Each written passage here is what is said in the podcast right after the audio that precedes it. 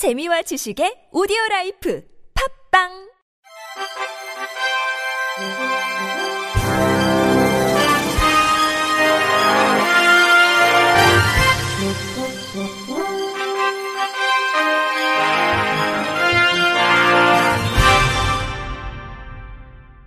청취자 여러분 안녕하십니까? 3월 24일 수요일 KBRC 뉴스입니다. 정부가 장애인 정책을 시혜적 관점이 아닌 권리적 관점으로 접근하는 내용의 장애인 권리보장법 제정을 추진합니다. 정부는 어제 오후 정부 세종청사에서 정세균 국무총리 주재로 장애인 정책 조정위원회를 열고 제5차 장애인 정책 종합계획 2021년 추진 계획안을 심의 확정했습니다. 먼저 유엔 권리협약 내용을 반영해 권리적 관점을 토대로 장애인 정책의 기본 이념 및 방향성을 제시하기로 했습니다. 아울러 장애인의 지역사회 자립 지원에 대한 국가 지자체 책임 명문화 및 탈시설 장애인 지역사회 자립 지원 로드맵을 수립할 방침입니다. 또 수요자 중심 장애인 지원 체계 개편 3단계 확대에 대비해 소득 고용 지원 방안을 마련할 예정입니다. 공공 어린이 재활센터 4개소, 특수학교 5개 교를 신규 설치해 거주지 중심의 재활 의료, 교육 인프라를 확충할 계획입니다. 정부 관계자는 2021년 장애인 정책 추진 계획 등을 차질 없이 추진하기 위해 정책 단계별로 장애인 단체와의 소통, 관계 부처 간 긴밀한 연계 체계를 강화해 나갈 계획이라고 밝혔습니다. 한국근육장애인협회가 근육장애인의 실태와 욕구를 파악하기 위한 실태조사를 실시합니다. 이번 조사는 전국에 있는 근신경계 장애인 당사자 400명을 대상으로 이루어지며 코로나 상황 등을 고려해 비대면과 대면 방식을 병행할 계획입니다. 조사에 앞서 근신경계 전문가와 당사자 간에 필요한 설문 요건을 수립해 파일럿 조사 등으로 보다 체계적이고 실효성 있는 조사 항목을 구성했습니다. 조사 결과는 근신경계 장애인 지원 정책 및 서비스 체계 수립을 위한 토론회와 정책 제안의 기초 자료로 활용될 예정입니다. 협회 관계자는 근육장애인의 질환적 특성을 고려한 적절한 서비스 제공과 삶의 질 향상을 목표로 하는 만큼 근육장애인 및 가족의 적극적인 관심과 협조를 당부드린다고 밝혔습니다. 기아 사회공헌사업 초록여행이 오는 4월 11일까지 비대면 차량 경정비 서비스 참여자를 모집합니다. 이번 서비스는 전문기사 서비스 비용과 간단한 점검, 차량 경정비 비용을 합쳐 최대 15만 원이 지원됩니다. 총 100대를 선정 지원할 예정이며 해당 기간 동안 초록여행에 신규 회원가입을 한 장애인 고객도 신청할 수 있습니다. 신청 시 차종, 연식, 운행거리, 마지막 정비사항 등과 함께 코로나19로 차량 점검을 하기 어려웠던 사연, 점검이 필요한 부분 등을 함께 적어 제출하면 됩니다. 이벤트에 선정된 고객은 원하는 지역의 기아 오토큐를 통해 직접 차량 경정비 일시를 선택할 수 있습니다. 경정비 일시 예약 후 전문 운전기사가 방문해 차량을 가져가게 되며 최종 견적을 받은 후 진행하면 됩니다.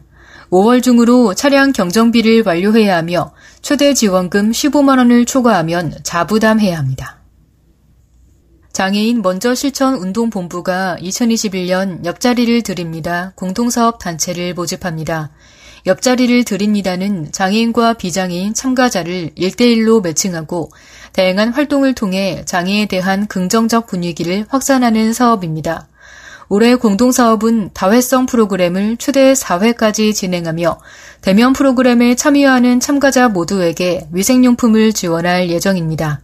또한 화상 프로그램을 활용한 비대면 프로그램도 신청 가능합니다. 참여를 희망하는 단체는 참여 신청서 및 계획안을 작성한 후 이메일로 접수하면 됩니다. 접수는 4월 5일부터 16일까지이며 선정 결과는 4월 21일 장애인 먼저 실천 운동 본부 홈페이지를 통해 발표할 예정입니다. 한국장애인개발원 서울특별시 발달장애인 지원센터가 오는 4월 5일까지 발달장애인 노년기 전환 서비스 사업에 참여할 수행기관을 공모합니다. 발달장애인 노년기 전환 서비스는 중고령 발달장애인의 부모가 사망했을 때 발생하는 돌봄 공백과 서비스 제한 등의 문제를 해결하기 위해 마련됐습니다. 개인적 사유로 복지 서비스를 이용하지 못하고 있는 중고령 발달장애인을 발굴해 개인별 지원 계획을 수립하고 서비스를 연계해 줍니다. 이를 통해 부모 사후에도 발달장애인이 지역사회에서 필요한 서비스를 지속적으로 제공받으며 살 수 있도록 지원하는 것입니다. 사업 신청 자격은 장애인 복지시설로 서울 시내 4개 권역별 한 곳씩 총 4곳의 기관을 선정할 예정입니다. 사업 참여를 원하는 단체는 서울시 보조금 통합 관리 시스템에서 수행 계획서 등 양식을 다운받아 작성해 오는 4월 5일까지 시스템에 접수하면 됩니다. 서울 발달센터 이복실 센터장은 현장의 많은 제공기관들이 사업의 중요성에 공감하고 협력하는 기회가 되기를 바란다고 밝혔습니다. 서대문 장애인 종합복지관이 제16회 전국 장애인 도예 공모전 출품작을 모집합니다. 장애인복지법 시행령 제2조에 의한 등록 장애인이라면 누구나 출품할 수 있으며 1차 서류 접수는 6월 21일부터 25일까지입니다. 출품자별 한 점 이내로 응모가 가능하며 출품 신청서, 출품자의 작품 성형 과정 사진 3장 이상, 작품 설명서 등 필수 제출물을 준비해 이메일로 접수하면 됩니다.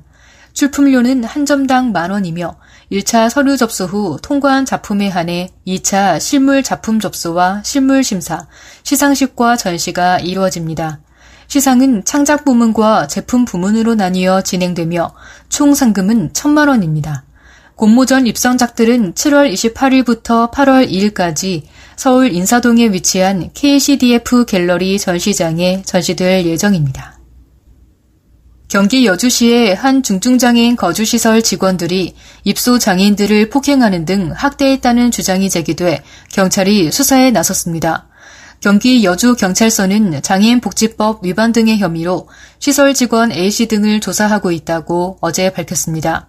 A씨 등은 지난해 1월부터 7월까지 해당 시설에서 근무하면서 장애인들을 결박하거나 폭행하는 등 여러 차례 학대한 혐의를 받고 있습니다. 이들은 지난 2월부터 직무에서 배제된 것으로 알려졌습니다. 경찰은 지난해 9월 서울시 장애인 권익 옹호 기관으로부터 이러한 내용이 담긴 고발장을 접수한 뒤 수사에 착수했습니다. 경찰 관계자는 폐쇄회로 TV 영상을 비롯해 혐의를 입증할 수 있는 증거들이 확보돼 조만간 기소 의견으로 검찰에 넘길 방침이라고 전했습니다.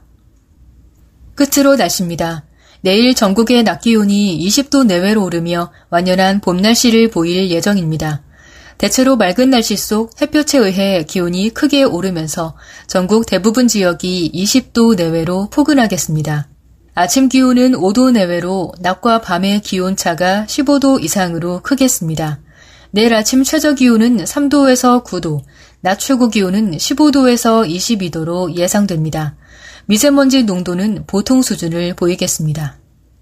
이상으로 3월 24일 수요일 KBRC 뉴스를 마칩니다. 지금까지 제작의 안재영, 진행의 홍가연이었습니다. 고맙습니다. KBRC